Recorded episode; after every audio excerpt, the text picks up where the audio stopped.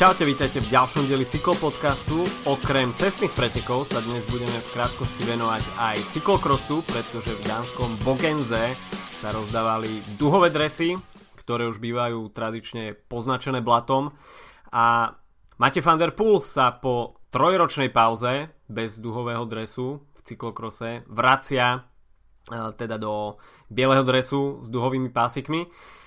O tom všetkom dnes aj spoločne s Herald Sun Tour a takisto s blížiacimi sa pretekmi v Kolumbii. Od mikrofónu vás zdraví Adama Filip. Čaute. No a poďme teda, začníme v Európe a presunieme sa do Dánska, kde sa odohrali majstrovstvá sveta v cyklokrose. E, Bogenze, ktoré je známe svojou takou prímorskou klímou a keď sú poriadne vlny, tak e, na tú trať dopadá e, aj príliv. E, tento raz sme však videli veľmi pekné počasie, slnečno, hoci teda boli nejaké 3-4 stupne, takže také klasické cyklokrosové počasie, je to predsa len zimný šport, ale jazdci sa aspoň nemuseli trápiť v príliš bahnistej trati, hoci teda hovoríme iba o mužských elit pretekoch. Presne to som chcel povedať. No. Pretože no. ženy deň predtým sa s terénom celkom dosť popasovali. Ale začneme teda mužskými pretekmi elit. A očakával sa súboj väčšných, väčšných rivalov, súboj titanov, Mate van der Poel a Wout van Aert. Wout van Aert, ktorý nosil duhový dres predošlé tri sezóny a hoci teda Mate van der Poel je uh, celkovo považovaný za o niečo lepšieho cyklokrosára, cyklistu, tak uh, Wout van Aert vedel vždy nájsť uh, v posledných troch rokoch recept na vrchole sezóny na Mateo van der Poola a jemu posledné 3 roky ostal vždy, ostali vždy iba oči preplač. Či už to bolo spôsobené nejakými technickými problémami alebo jednoducho po tej celosezónnej dominancii už nejako na ten februárový majstrak nevydalo. A tento raz sa však karta obratila a Matej van der Poel podal naozaj fenomenálny výkon, dá sa povedať, že bez výraznejších eh, nejakých eh, te- zaváhaní v technických pasážach naozaj bolo potrebné sledovať úplne detailne, aby sa tam dalo niečo vytknúť. Samozrejme, niektoré pasáže by sa dali zvládnuť aj lepšie, ale Eh, zaznamenal preteky bez pádu a dá sa povedať, že ten tlak troch Belgičanov, ktorí v úvode pretekov eh, bol veľmi citeľný, ustal a v 3. 4. kole dá sa povedať rozhodol o svojom víťazstve. Eh, Belgičania, tí sa samozrejme nechceli vzdať duhového dresu a hoci to sprvoti vyzeralo, že uh, Wout van možno nie je úplne takouto belgickou jedničkou, ako sme boli zvyknutí z ostatných rokov, pretože uh, Ton Arts uh, jednak vyhral svetový pohár a takisto bol vo veľmi dobrej forme v ostatných týždňoch, tak na, Volt, na Voltovi Fanartovi práve bol ten obrovský tlak obhajoby duhového dresu s vedomím, že nie je tým kohutom číslo 1 jednoznačným kohútom číslo 1 v belgickom drese. Mm, no a preteky teda začali a veľmi rýchlo sa nám spravila tá selekcia prednej skupiny, kde tempo diktovali Belgičania a snažili sa tam uštvať Mateo van der Pula, ktorý tam mal k dispozícii iba Lars van der Hara. Takže dá sa povedať, že Belgičania tam boli v presile a Lars van der Haar mm, tak trošku tieňoval tie belgické nástupy a Ton Arts sa snažil o nejaký prekvapivý útok, ktorý by Mateo van der Pula možno dostal tak trošku do respektíve by ho zatlačil trošku do rohu a následne by z toho mohol profitovať Volt van Aert. To sa však nestalo a na druhej strane, Mate van der Poel veľmi dobre využil situáciu na tak, v takej strmej pasáži, kde sa robil taký travers, dá sa povedať. Tam to bolo asi najšmiklavejšie z, celé, z celého toho parkouru. A uh, Ton Arts tam spravil malú chybičku, kde sa mu pošmyklo zadné koleso, musel vypnúť tretru a vznikla tam medzera, kde uh, vlastne Lars van der, ha- van der Haar vtedy mohol vypustiť a vznikla tam niekoľko dĺžková medzera. A dá sa povedať, že toto bol taký moment, kedy sa Mate van der Poel dostal do niekoľko sekundového vedenia a to vedenie už nespustil.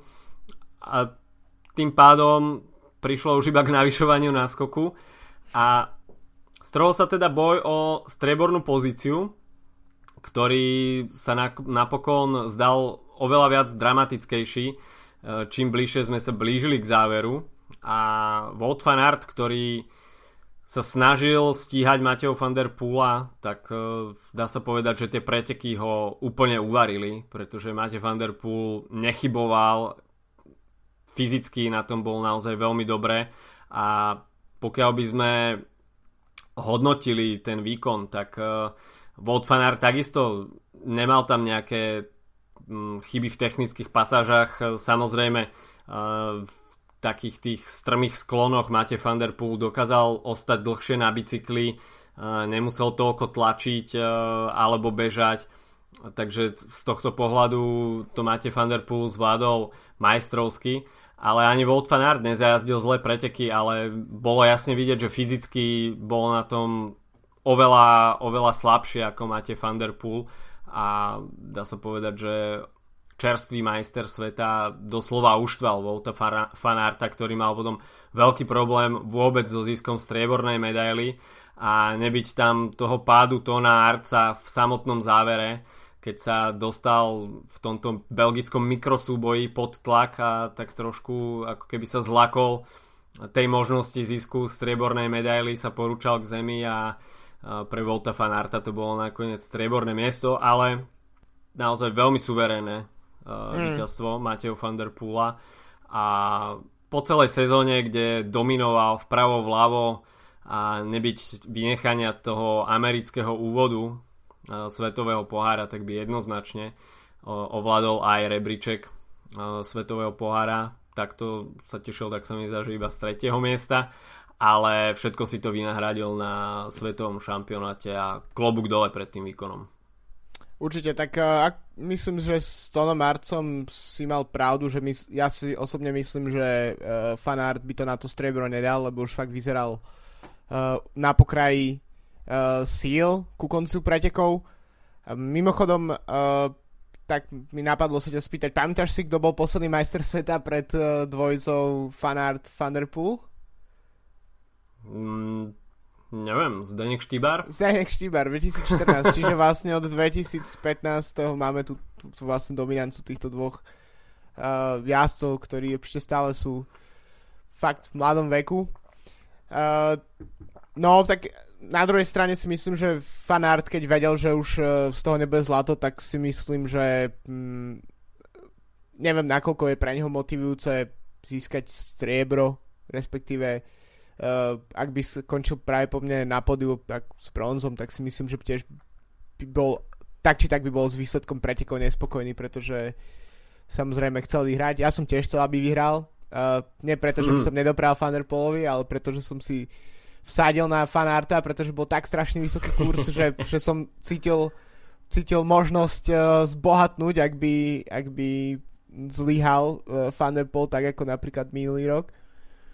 Takže hm, na jednej strane sa teším, že Thunderpool prekonal tú kliatbu, eh, keď naozaj minimálne posledné dve sezóny, vlastne teraz tri sezóny už eh, bol absolútne dominantným jazdcom v svetovom pohári a vo všetkých ostatných pretekoch. Mm.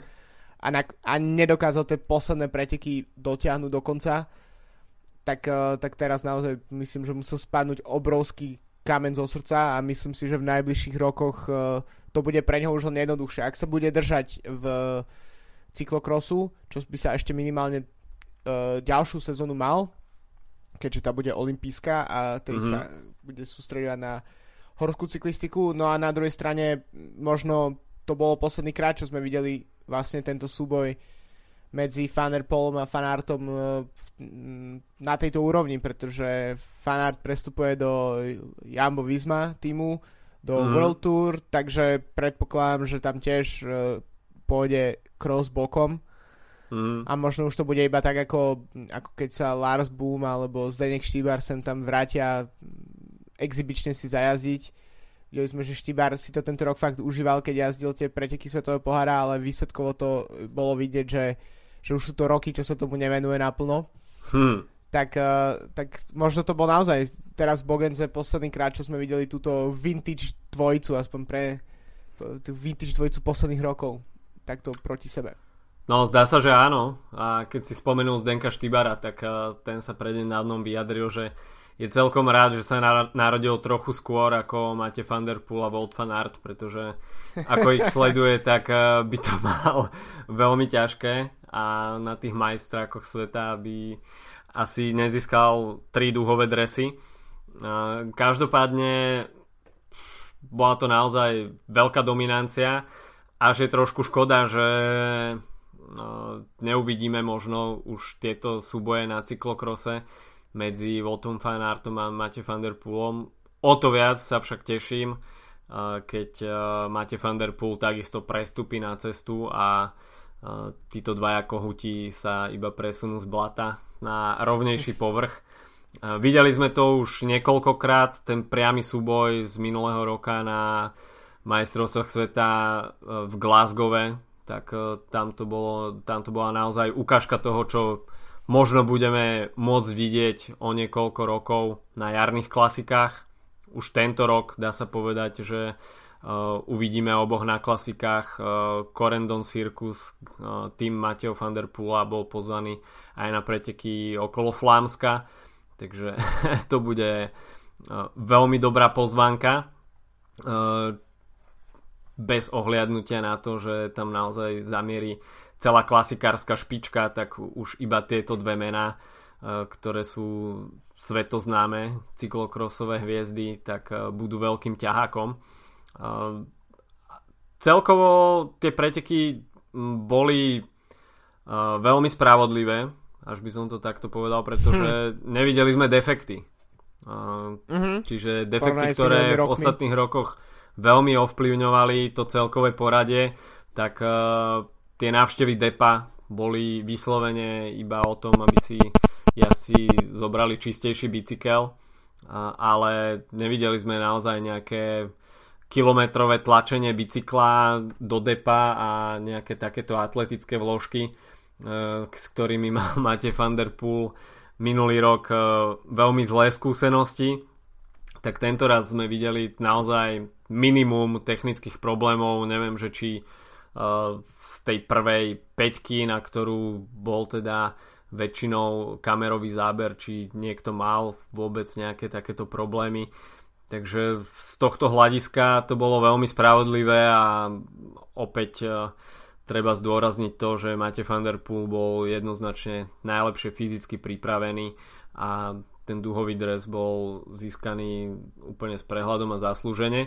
A veľmi napínavé súboje sme videli aj v ženskom vydaní. tak ako som si už spomínal na začiatku, tak to, to počasie ženským uh, závodničkám deň predtým doprelo troška menej, respektíve bol, bol, bol ten okruh oveľa viac zablatený.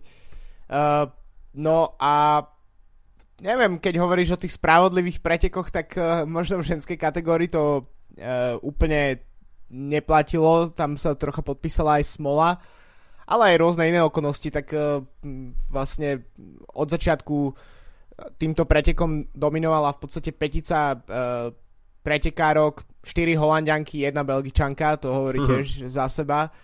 Uh, takže bol, bol dopredu väčšinou e, zo začiatku vyrazila teda najmä Anne-Marie Worst a Denise Becema a už tam bolo vidieť taký zlomok e, toho, že v podstate sa ako keby tímové kolegyne e, stíhali v rámci, že vlastne tam išli dopredu nejaké os- mm-hmm. skôr osobné ambície ako nejaká tímová spolupráca čo možno pre nás, čo sledujeme hlavne cestu, tak e, nie je úplne zrozumiteľná situácia, ale, ale uh, cyklokros je oveľa individuálnejší šport ako, ako, v, ako cesta. Mm. Takže bolo vidieť, že Sanekan si ide svoje preteky, uh, takže to z jej víťazstva by som nič neuberal. Akurát najsilnejšou podľa mňa pretekárkou bola Lucina Brandt, ktorá ale doplatila na veľké množstvo svojich chýb. E, čiže mala tam nejaké pády, pošmiknutia, neboli to nejaké veľké veci, ale keď sa to sčíta, tak v podstate celé preteky musela doťahovať nejaké straty. No a osudným sa je stalo depo dve kola pred koncom, kedy uh, jej otec vlastný v podstate práve po mne spôsobil to, že, že spadla v DP tak uh, takým nepríjemným spôsobom, že bola že mala ešte uh, nohu v pedále zakliknutú, ale jej otec už bral bicykel a podával jej nový, tak spadla. To ju práve po mne nielen, že stálo pár sekúnd, ale tiež nejakú tú koncentráciu. A tie, takže vtedy sa Sanekan zistila, že aká je situácia, vtedy bolo jasné, že tieto dve pretekárky sú najsilnejšie na, na trati a Sanekan zautočil už dve kola pred koncom a tiež si vlastne dojazdila solo. Nakoniec uh, prišla do cieľa s 9 sekundovým náskokom, aj keď tam to samozrejme treba brať z rezervou, pretože keď už bolo jasné, že mm. zvýťazí, tak už, už, už nešla full glass do cieľa, na rozdiel od Luciny Brand. Tretia Marianne Vos, uh, takže no, Holandianky teda so striebrom a s bronzom a so štvrtým a piatým miestom. a, ale nakoniec sa museli skloniť všetci pred, uh, pred Silent Count tretí, tretí rok po sebe, čiže tak ako Wood Van Art uh, v mužskej t- kategórii my, posledné 3 sezóny pred týmto ročníkom, tak Sankant uh, to ťahá teraz 3 roky. A je to zaujímavé, vlastne zaujímavé, pretože v podstate v mužskej kategórii sme mohli rátať s tým, že OK, že buď vyhrá Thunderpool, alebo sa niečo stane a mhm. nevyhrá to, ale, ale na, nepredpokladali by sme, že Thunderpool prehrá na základe nejakých ako čisto športových záležitostí, akože uh-huh. proste tak ako si overil, že proste férové preteky. Čiže Thunderpool by nejakým spôsobom zlyhal, tak vtedy majú príležitosť iní. Myslím, že ženská kategória bola oveľa, oveľa viac otvorená. Skoro každé kolo svetového pohára vyhral niekto iný. Celkovo svetový pár ovláda tento rok Marian Vos. Uh, Lucina Brandt tam vyhrala nejaké posledné preteky, uh, alebo posledné dvoje preteky možno, ale Sanekan napríklad uh, jazdila stabilne, ale neoslňovala žiadnymi výkonmi. Mm-hmm. Čiže tie, tie preteky boli oveľa viac otvorené, ale nakoniec uh, máme tú istú výťazku ako posledné 3 roky. Takže Holandiania s Belgičanmi si to rozdelili spravodlivo. Majstrovský titul v kategórii elit mužov na holandskej pôde a majstrovský titul e, žien na belgickej pôde. Takže žiadne veľké prekvapenia sa nekonali. Dá sa povedať, že Sane Kanda aj Mate van der Poel patrili k eh, najväčším favoritom. A myslím si, že to boli že to bol veľmi podarený uh, cyklokrosový výle, uh, víkend v Bogenze. A bodaj by sme takéto súboje videli naozaj aj počas celej cestnej sezóny. Stále sa niečo dialo a hoci teda Mate van der Poel Eh, deklasoval ten zvyšok štartového pola, tak eh, stále sme mali možnosť vidieť eh, nerozlúsknutú hádanku o tom, kto doplní to pódium a v akom poradí. Takže neboli to nejaké nudné preteky, hoci teda minimálne od polovice bol víťaz viac menej známy, ale stále sa diali nejaké veci aj v, tom, v tej hlbšej časti štartového pola. Takže celkom príjemné sledovanie. Hoci teda to tempo pretekov elit u mužov bolo mega, mega rýchle a ja som pozeral prenos na ČT4 Šport a na začiatku sa teda odhadovalo, že by sa mohlo ísť na 11 okruhov. Nakoniec ten, tie prvé dva okruhy sa tak napálili, že uh, jury to dala až na 12 okruhov, takže videli sme uh, celkom rýchle a dlhé preteky. Uh, takže klobúk dole, že naozaj to asi zvládli v tak vysokom tempe a bolo sa na čo pozerať. Takže majstrovské dresy v cyklokrose na rok 2019 sú rozdané. No a rozdaný je aj titul v Argentíne na hm. úplne opačnej strane zeme, kde sme mali možnosť vidieť 37. E, ročník pretekov Vuelta a San Juan Internacional. No a nakoniec sme mali možnosť vidieť e, víťazstvo Vinera na konu, nie úplne bežný jazdec, čo sa mm, toho GC boja týka. A, ale v drese Movistar naozaj prekvapil Juliana Alaphilippa a zvyšok Quickstepu. No a netreba pripomínať, aké dôležité sú preteky na juhoamerickom kontinente pre tým Movistar, pretože táto telekomunikačná firma zahrňa vo veľkom rozptyle svoje portfólio v celej Južnej Amerike, takže reklama ako bič pre Movistar a určite motivácia zajazdiť nie len dobré teda preteky v Argentíne, ale aj nadchádzajúce preteky okolo Kolumbie budú veľkou výzvou pre jazdcov v svetlomodrom drese s prelínačkou. Obľúbený dres, obľúbený dres. A e, teda Výťaz. začalo sa to všetko etapou číslo 1, kde sme mali možnosť vidieť Fernanda Gaviriu a jeho najrychlejší šprint. E, teda Fernando Gaviria zaznamenal svoje prvé etapové víťazstvo, no ale už deň na to sa radoval jeho ex-tímový kolega v drese The Koenig Quickstep Julian Alaphilippe, ktorý teda nebude šetriť víťazstvami ani tento rok, no a hneď sa do toho zakusol s veľkou vervou. Etapa číslo 3 bola individuálna časovka na 12 km, No a tam sme mali možnosť vidieť eh, repete z predošlého dňa, Julian Alaphilippe, ktorý si tým pádom zabezpečil aj dres uh, líderského jazdca. No ale oveľa väčšiu pozornosť uh, uh, zaujal Remco Evenpoel v drese Quickstepu, jeho tímový kolega, ktorý skončil na treťom mieste. No a v médiách to bola automaticky explózia od na chválu uh, tohto mladého Belgičana. Mimochodom, e, Tom Bonen sa vyjadril, niekde som čítal dnes, že, že je príliš skoro na to, aby sa to takto riešilo, ale pravda je taká, že Evanopolovi, alebo ako sa pre Boha toto meno číta, uh, tak uh, Fanderpolovi Fanderpolovi, ok. tak, uh, tak nepadl, nepadl ten uh, dres pre najlepšieho mladého pretekára len tak proste uh, do lona a on naozaj si tam odmakal závery etap a, a ťahal to v, aj v tých ťažších etapách. Mm-hmm. V etape, ktorú vyhral e, Ala Filip tej druhej, tak naozaj uh, veľmi, veľmi pomohol v závere, takže taký aj cieľ Quickstepu s týmto mladým jazdom.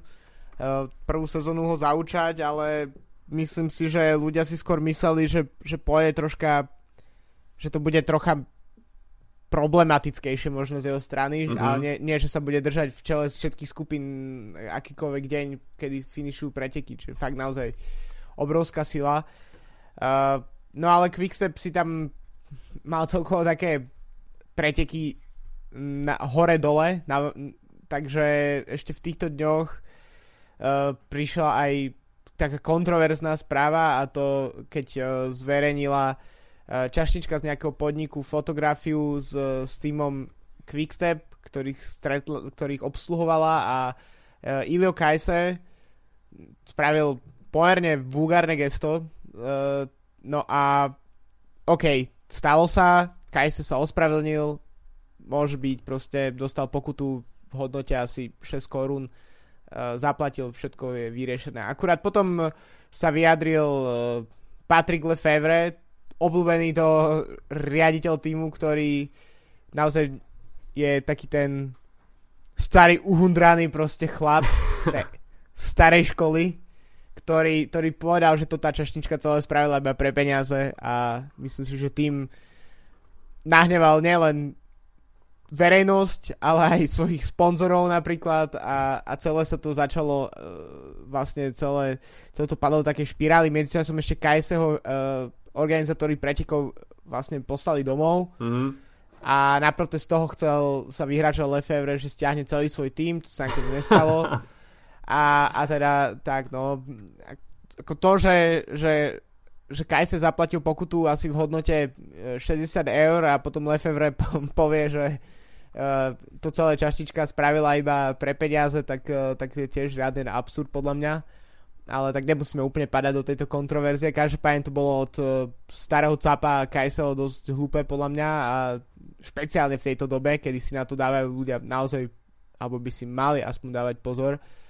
Tiež to, keď si pamätáme, aký, aký humbuk bol okolo Saganovej kauzy pred mm. pár rokmi, tak uh, toto to vlastne možno bolo menšie len preto, že tie preteky boli o niečo menej prestížne a to meno bolo o niečo menej veľké. A nespravil to na pódiu. Jo, presne, no. Ale tak uh, v podstate tiež už Saganovi to málo kto pripomína a myslím si, že keby to skončilo tiež iba pri tom, že Kajse sa ospravedlní a nechá to tak, tak, uh, tak tiež by to práve po mne sa č- za chvíľu na to zabudlo. A tak či tak sa na to za chvíľu zabudne, ale uh, myslím, že Lefebvre vtedy na, naozaj ako prilial olej do ohňa a to hodne. Ale tak môžeme sa vrátiť aj k pretekom, pretože... No ja by som sa ešte pozastavil pri tom. Uh, jasné, je to úplne zbytočné, hlúpe a nechcem povedať, že detinské, ale skôr také chrapunské od Ira Kajseho a jazdec s jeho skúsenosťami, s jeho vekom by si takéto niečo mohol odpustiť. Uh, neviem, možno si chlapci mysleli, že keď sú mimo dohľadu médií niekde na druhej strane Zemegule, tak e, nikto nebude takéto veci riešiť a že si jednoducho v Argentíne môžu dovoliť čo, čo chcú, tak, uh, tak to nie je a gentleman by sa mal správať uh, slušne, či už je v Európe, v Ázii, v Amerike, hoci kde. Na druhej strane Patrick Lefevre, ako si spomenul, tak trošku prilial olej do ohňa. no a na to za, zareagoval Specialized, ktorý podľa mňa tiež trošku prehnane uh, zareagoval tým, že pokiaľ si to Quickstep nejako nedá medzi sebou dokopy a Patrick Lefevre sa bude takto vyjadrovať, takže stiahne svoj sponsoring, tak to si myslím, že tiež je trošku šité horúcou ihlou a Určite, no, jasné. Specialized asi sú radi, že, že ich bicykle prezentujú jazdci Quickstepu. Takže... Alebo že majú 83 víťazstiev na, na bicykloch Takže, takže takouto hlúposťou dá sa povedať e, sa spustil taký domino efekt a vyhrážania sa jeden druhému. Tak, eh, Mimochodom aj The Kuning, nový sponzor uh, Windows, uh-huh. uh, tak, uh, tak oni, oni tiež sa uh, stiažovali na, na prístup k Quickstepu a vzhľadom na to, že ich sponsoring je vlastne v, reálnou vecou len niečo mm-hmm. cez mesiac, tak je to tiež neúplne začiatok spolupráce. Ešte pred začiatkom celej celej jary, ktorá je pre Quickstep tak kľúčová. Takže no, neopadlo to úplne ideálne. OK, presúďme sa k pretekom. No. A etapa číslo 4, tak uh, tam sme mali možnosť vidieť uh, double pre Fernanda Gaviriu, ktorý o pár centimetrov uh, prešprintoval Petra Sagana, tretí skončil Jose Alvaro Hoč. No a v etape číslo 5, tak tá bola kráľovská a Mali sme tam možnosť vidieť e, fenomenálny ťah Vinera na konu, e, ktorý si v stúpaní na Auto Colorado e, veľmi dobre vytipoval miesto, kde zautočiť a dá sa povedať, že peloton, ktorý po celý čas toho stúpania viedol Movistar, kde sa stiahoval ten únik a prišlo tam aj k dielbe pelotónu na bočnom vetre, bolo to tam veľmi nervózne, jazdci si museli hľadať e, pozíciu v zákryte, e, tak e, Viner Anakona vyštartoval dopredu a dá sa povedať, že s, s Cezarom Paredesom vytvorili dvojcu, ktorá išla až do cieľa.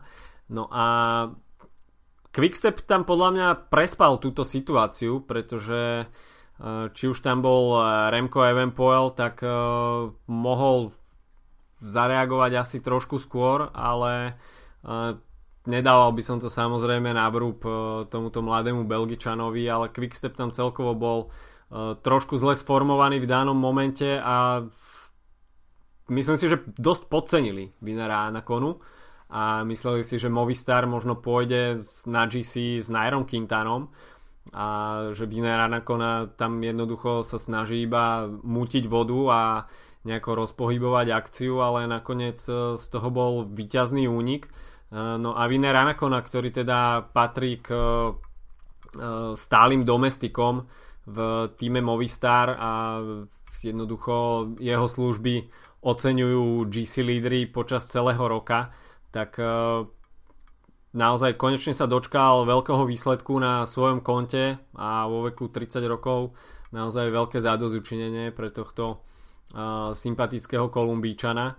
Takže celkom podarený ťah, ale uh, po celú dobu sme videli veľmi aktívne jazdiť aj uh, jazdcov z Medellínu, uh, ktorých teda ťahal Oscar Sevilla a celé nám to vyvrcholilo uh, potom v etape číslo 6 a 7, kde sme v etape číslo 6 mali možnosť vidieť heroický výkon argentínskej trojice, eh, ktorá sa nakoniec na eh, automotodrome El Vilicum, Vilicum?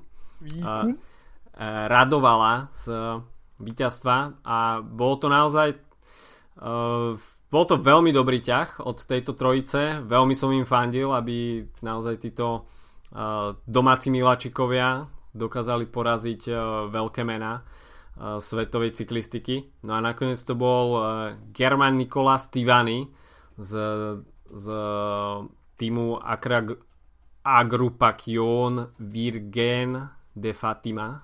Mm-hmm. Trošku komplikovaný názov. Zopakuj. Slavy. Ktorý mal však v tomto úniku výhodu, že mal tam aj tímového kolegu Daniela Zamoru. No a nakoniec teda Eh, tie oči preplač ostali Danielovi Diazovi, ktorý prehral ten záverečný šprint. No Sam Bennett uh, prišiel teda o etapové víťazstvo v etape číslo 6, ale nakoniec si to celé vynahradil o deň neskôr, keď zvíťazil v uliciach San Juanu pred Jose Alvarom Hodžom. No a husarský kúsok Bory Hansgrohe počiarkol Erik Baška svojim tretím miestom, čiže sme videli dvoch jazdcov, Bory Hansgrohe na pódiu a Petra Sagana, ktorý väčšinou okupuje to pódium, vystriedal Erik Baška, čo je veľmi sympatické. A dobrý lead-out od Sagana, mm. ale tiež uh, Baška s uh, Bennettom u mne nasledovali Hodegové koleso, alebo teda minimálne Bennett uh, sa zavesil za Hodega, Hodža. Hodža. Tak, tak uh, to bol celkom naozaj pekný záver tiež Bennett sa potom vyjadroval, že keď, eh, keď lead out robí niekto ako Sagan, tak, eh, tak tie očakávania a tie, ten stres spojený s tým je o, o niečo väčší ako pri štandardných pretekoch, ale ešte ak by táto nečakaná pomerne situácia, že máme v top 5 na etape dvoch Slovakov, tak bola počarknutá tým, že Matúš Stoček, Štoček skončil na 25. mieste v tejto mm. etape, čiže došiel v tom hlavnom balíku a celkovo tieto preteky dokončil, čo je celkom príjemná správa, 19-ročný, na 19-ročného jazda uh, talianského kontinentálneho týmu a teraz ideme na to. Beltramica, Hopla, Petroli, Firenze. Ty zopakuj teraz. Aha. Beltramica, Hopla, Petroli, Firenze. OK, dobre. Ale čítal som to obidvakrát. Takže, Prešiel si. Uh, a celkovo skončil 92. v, v klasifikácii, takže to samozrejme nie je už dôležité, ale uh, s výnimkou jednej etapy vždy finišoval v, vlastne v stovke. Myslím si, že raz sa, tak sa mi zdá, že to bolo v tej kráľovskej etape, sa tam uh, objavil aj v úniku. Áno, takže, bol tam, bol tam. Takže bol tam. naozaj sympatický výkon od Matúša Štočka. A teda bolo veľmi dobre vidieť, že uh, okrem uh, Erika Bašku a bratov Saganovcov sa objavuje už aj Matúš Toček na pretekoch takéhoto kalibru a pre jeho ďalší cyklistický rast je super, že má možnosť zúčastňovať sa e, pretekov, kde sú účastné aj World Tour týmy, takže naozaj super skúsenosť a uh, takisto veľmi dobre vidieť, že nestratil sa ani medzi takýmito menami a Dúfajme, že to neboli posledné preteky, ktoré sa mu takto vydarili v tejto sezóne a budeme ho možnosť, uh, mať možnosť vidieť uh, oveľa častejšie. Takže toľko San Juan, Viner Anacona, víťazom, Remco Evenpuel, najlepší jazdec uh, do 25 rokov. No a mohli by sme sa presunúť do Valencie, kde momentálne pre, prebiehajú preteky Volta a la Comunidad Valenciana. No a včera sme mali možnosť vidieť individuálnu časovku, ktorá otvorila program tohto etapáku. Edvald Boasson Hagen si nakoniec počínal najlepšie, hoci to bola krátka časovka na 10 kilometroch, no ale dnes už uradoval Mateo Trentin a v drese Micheltonu Scott v drese majstra Európy, nezabudím povedať. Á, áno, tak, v drese majstra Európy si pripísal svoje prvé etapové víťazstvo vo Valencii Uh, program bude pokračovať uh, etapou číslo 3, 4 a 5. Uh, vo Valencii to je také zvlnité, uh, nie je to samozrejme žiadna placka. Uh, v etape číslo 3 budeme mať možnosť vidieť ešte uh, súboj vrchárov, pretože na, na záver budeme vidieť uh, 3 stupaň, 2 stupania 3. kategórie No a v etape číslo 4, tak tam bude na záver jednotka, 4,2 km stúpanie s priemerom cez 8%, takže tam sa asi rozhodne to GC. No a nakoniec budeme mať možnosť vidieť uh, uh, úplnú placku, no a tam to asi skončí hromadným šprintom, tam asi nebude moc čo riešiť. Uh, vo Valenci vidíme viacero etapov, uh, viacero premiér túto sezónu, pretože ide o také prvé väčšie preteky v Európe a teda do Valencie zamieril napríklad aj Alejandro Valverde, e, ktorý prezentuje svoj duhový dres. Geran Thomas je takisto v drese týmu Sky. No ale na koho by som upozornil, tak to je David Dela Cruz, ktorý máva veľmi dobré jary a či už e, teda víťazstva na Paríž-Nice e, alebo s pretekou okolo Baskicka uh, takisto Ruta del Sol, tak David Dela Cruz je jazdec, ktorý máva veľmi dobrú tú jarnú časť sezóny, takže vôbec by som nebol prekvapený, pokiaľ by sme ho videli na popredných priečkach, či už teda v GC alebo, uh, alebo na nejakej etape, uh, či už zajtrajšej alebo pozajtrajšej. No a Geran Thomas takisto oznámil, že definitívne nepôjde Giro d'Italia, hoci to teda avizoval už skôr, ale opäť sa objavili nejaké špekulácie, že by sa predsa len mohol na Gire objaviť, tak celé to dementoval a povedal, že jednoznačne sa bude sústrediť na svoju obhajobu žltého dresu eh, na francúzskej pôde. Eh, takže Geran Thomas v drese týmu Sky. Eh, no a takisto je tam Adam Yates a na koho by sme nemali zabudnúť ešte, tak to je Esteban Chávez, a ten sa vracia po dlhých trabloch zdravotných, keď sme ho mali možnosť naposledy vidieť na Gire. No a dá sa povedať, že takmer 3 čtvrte ročná pauza Estebanovi Chavezovi vôbec neubrala na Eláne uh, z pretekania. A hoci teda včera uh, neskončil na pódiu alebo niekde v tom poprednom na popredných pozíciách vo výsledkovej listine, tak Esteban Chávez sa stále iba rozbieha a ako spomenul pre Cycling News, tak je veľmi rád, že konečne je v tom pretekárskom dianí, pretože tá pauza bola naozaj veľmi dlhá a teší sa na túto sezónu, nemá zatiaľ príliš veľké oči a vo Valencii uh, bude pracovať pre Jacka Heiga a Adama Jejca ale myslím si, že pokiaľ sa Esteban Chávez dá dokopy, tak uh, túto sezónu budeme vidieť uh, nejaké kvalitné výsledky aj z jeho strany. Tak uh, v podstate od toho jeho víťazstva v etape na Gire a potom na to následného totálneho výpadku formy, tak sme ho nemali príliš možnosť vidieť. Určite to bude bude radosť ho pozorovať tak ako je to je proste z najúsmievajších ľudí v pelotone. Hmm. Očakávania podľa mňa samozrejme on sám to uhrá trocha do autu, ale myslím si, že stále je to jazdec, ktorý finišoval na pódiu Grand Tour, dokonca myslím mm. dvakrát, aj na Vuelte, aj na Gire a tým mm-hmm. pádom si myslím, že, že vždy ho právom môžeme považovať za jazda, ktorý uh, má ambície. Hoci paradoxné je, že je v podstate uh, takmer rovnako starý ako Nairo Quintana, čo je pre, pre, pre, pre celkom zaujímavé, pretože vždy som mal pocit, že Chávez je ten proste mladý jazdec a tak áno, v skutočnosti je ešte stále mladý, ale už uh, nie je to tak, že by bol že by jazdil na biely dres, samozrejme. No a tak, uh, tak uvidíme, no. A čo sa týka tých návratov, tak uh, je ich viac, takých a asi ten najvýraznejší, ktorý môžeme sledovať, uh, tak to je, aspoň pre naše krajiny, tak to je Petr Vákoč mm-hmm. z Quickstepu, ktorý uh, už bol dosť vidieť v, na Vuelte San Juan, kde nám ako pr- pracoval pre svoj tým.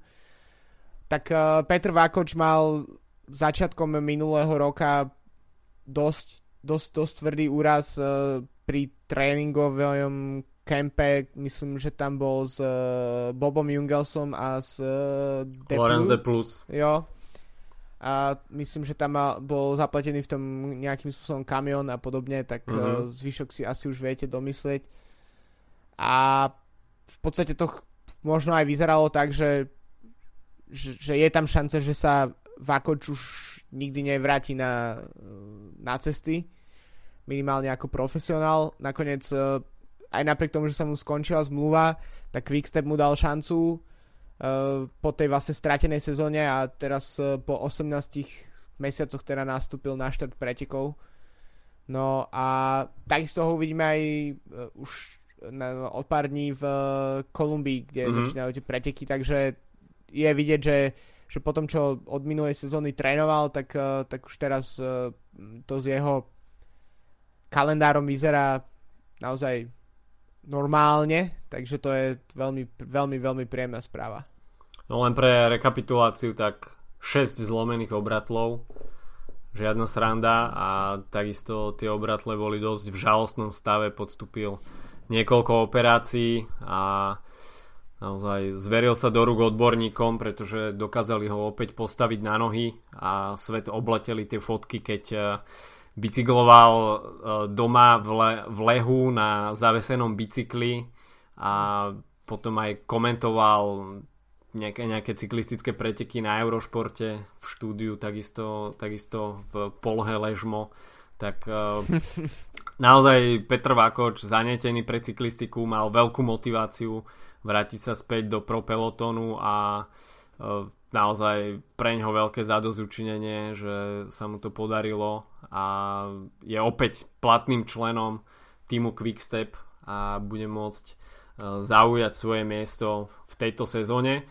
No a veľkým e, comebackom bude takisto aj Alex House, ktorý naposledy sme ho mali možnosť vidieť na pretekoch okolo Utahu ale potom mu vlastne bola zistená e, nejaká dedičná porucha so štítnou žľazou a tá ho vlastne pripravila o zvyšok sezóny. E, ja som si to tak e, iba laicky pozeral, čo všetko, aké vedľajšie účinky má táto choroba a išlo to naozaj cez neznašanlivosť tepla až po nejakú hyperaktivitu až dehydratáciu, tak aj on sám spomenul, že najhoršie je, keď neviete, čo vám je. A, mm. takže to je, to je asi tá najhoršia pasáž toho, keď uh, zrazu stratíte výkonnosť a prídu nejaké zdravotné trable a jednoducho neviete, čím to je. Ja osobne som takisto pred pár rokmi uh, mal podobné skúsenosti s tým, že som mal, mi bola zistená alergia, ale dovtedy, dokým som ju nemal zistenú, tak som si myslel, že som jednoducho v apríli chorý a bol som na 4 týždne vyradený, pretože som bol zahlienený naozaj od hlavy až po pety. Uh, tak uh, až potom, keď som u alergologa zistil, že aha, mám alergiu na brezu, tak tým sa to celé vysvetlilo. Uh, ale naozaj ten pocit, že niečo mi je, ale neviem čo to je a som vyradený, tak e, je dosť nepríjemný. Tak e, Alex House, e, americký vrchár, opäť ho uvidíme v akcii, takže takéto celkom tri veľké comebacky hneď na úvod sezóny. No a keď už teda hovoríme o Kolumbii, tak by sme sa mohli do Kolumbie presunúť, pretože už od 12. E, februára budeme mať možnosť vidieť preteky Kolumbia, okolo Kolumbie, ktoré minulý rok nesli názov Kolumbia Oro i Paz a išlo naozaj o veľmi, veľmi podarené podujatie. Bola to vlastne taká premiérová edícia, víťazný Egan Bernal a tie kopce obsiaté kolumbijskými fanatikmi, tak e, to stálo naozaj za to. Už mm. sme si aj v ostatných podcastoch hovorili o tom, že aký má Kolumbia cyklistický potenciál. E, je to naozaj šport číslo 1, hoci teda e, veľmi populárny aj futbal, ale ľudia sú veľmi zanetení do cyklistiky. A nie sa čo čudovať jednak Kolumbia je veľmi nádherný región, kde je čo pozerať na bicykli a takisto je to ako stvorené liaheň pre vrchárov. A to pole pôsobnosti kolumbijských cyklistov v aktuálnom pro pelotone je naozaj veľmi veľké. A nejde len o vrchárov, ale takisto aj šprinterská škola Fernando Gaviria, Jose Alvaro Hoč. Takže naozaj Kolumbíci dominujú tej cyklistike na uh, viacerých poliach a v Kolumbii očakávam jeden veľký cyklistický festival, ľudia si to budú užívať, budeme naozaj môcť vidieť ten juhoamerický fanatizmus a domáci Kolumbíci budú hnať svojich. Čiže naozaj ja očakávam od uh, týchto pretekov takú odu na cyklistiku, a určite si to budú užívať aj samotní jazdci. Uh, nebude to samozrejme iba o vrchároch, uh, ten profil je nastavený tak, bude 6 etap, začne to celé tímov časovkou v Medelíne, ktorá bude dlhá 14 km. V etape číslo 2, tak tam sa ešte bude celé to dianie tak pomaličky rozhýbavať, čiže tam asi budeme vidieť nakoniec súboj šprinterov. V etape číslo 3 budeme mať možnosť vidieť 167 km okruh, ktorý začne v Jano Grande a tam aj skončí. Na trati viacero vrchárskych prémií, avšak tu ešte neuvidíme finish na vrchole stúpania.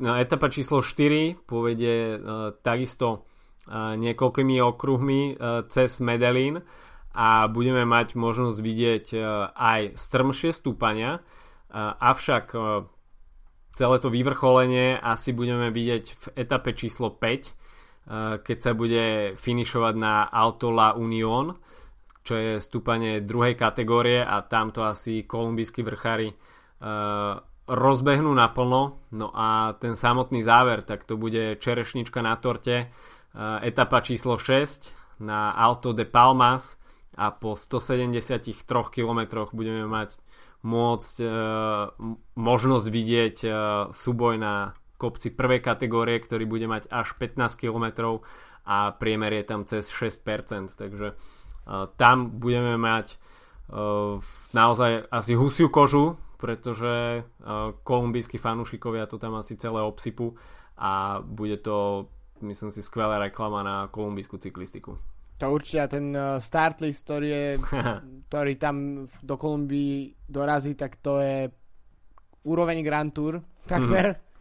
Uh, tak môžeme si to len tak rýchlo prebehnúť. Ešte uh, by som sa rýchlo prizastavil pri množstve Čechov, ktorí, ktoré, ktorí odštartujú na týchto pretekoch, takže okrem spomínaného Petra Vakoča Štartuje aj Daniel Turek z uh, Israel Cycling Academy, mm-hmm. Karel Vacek z uh, Hagens Berman uh, Action a takisto Jan Hirc Astany, ktorý by inak mohol byť možno aj viditeľný v, v kopcoch, pretože jeho líderom bude uh, Miguel Ángel López mm-hmm. a takisto majú Astana ďalšieho mm, skvelého Kolumbica, ktorý možno ešte neúplne naplno ukázal svoj potenciál, to je Rodrigo Contreras. Mm-hmm. No a Samozrejme najväčším favoritom bude Dyer Quintana z Neri Sotoli Sele Italia KTM. ale tak, ale nie, no tak uh, štartuje Nairo Quintana, Vinerana ako na čerstvý víťaz, uh, takisto Mark Soler, čiže Movistar našlapaný, Team Sky, Chris Froome, Sebastian Enao, Ivan Ramiro Sosa prvýkrát v drese Sky, ak sa nemýlim, mm-hmm. Egan Bernal, minuloročný víťaz. Potom uh, Sergio Enao prvýkrát v drese Spojených Arabských Emirátov, Fernando Gaviria, to už si spomínal, IF uh, prichádza s uh, Rigobertom Uranom, kde ďalej môžeme hľadať ešte také mená, ktoré by mohli naozaj v tých kopcoch uh, ísť dopredu. Miguel Angel López. To áno, presne. A takisto Oscar Sevilla z týmu Medellín. Uh, takisto inak zaujímavosť, že na trati sa tiež objaví tým uh, IM Excelsior, čo je nový tým starého známeho sponzora spred pár rokov. Mm. Uh, je to Pro Conti U23 tým, ak sa nemýlim, uh, so švajčarskými jazdcami. Mm-hmm. Takže návrat starej známej značky, to bude tiež celkom príjemné vidieť podľa mňa. Mm-hmm. No ja by som ešte spomenul Boba Jungelsa a Juliana mm. Filipa, aby sme neopomenuli Quickstep. Ale a ako si spomenul, tak, tak je to start list na úrovni Grand Tour a uh, celé to bude okorenené aj takýmito menami. Takže dúfam, že niekde nájdeme prenosy uh, z Kolumbie a uh, budeme môcť sledovať tento cyklistický festival. Veľmi som zvedavý aj na Education First, ktorí mm. sa pripravujú veľmi poctivo na tieto preteky a vysielajú tam zaujímavú zostavu už aj so spomenoným uh, Alexom Houseom, ktorý sa teda vrácia do pretekárskeho diania. Ale celkovo Kolumbíci myslím si, že sa budú chceť predviesť pred domácimi fanúšikmi a teda uh, Egan Bernal, Rigoberto Uran, Nairo Quintana a Sergio Henao, tak, e, alebo Miguel Angel López sa budú chcieť predrať uh, do čelných pozícií uh, v tých horských stúpaniach. No a takisto v šprinterských súbojoch určite uvidíme uh, Joseho Alvara Hodža a Fernanda Gavirio takže toľko preteky okolo Kolumbie a toľko asi aj od nás na dnes čaká nás sme sa nakecali dosť Eh, čaká nás teda napínavý týždeň kolumbijskej cyklistiky a opäť teda súboje z južnej pologule, kde vládne trošku prívetivejšie počasie pre cyklistiku ako v strednej Európe. OK, eh, budúci týždeň sa môžete tešiť na špeciálny diel podcastu. Meno hostia zatiaľ neprezradím, aby ste ostali aspoň trošku napätí. Takže... Nie som to ja, nie som to ja. Nie je to Filip. OK, majte pekný týždeň. Čau, čau.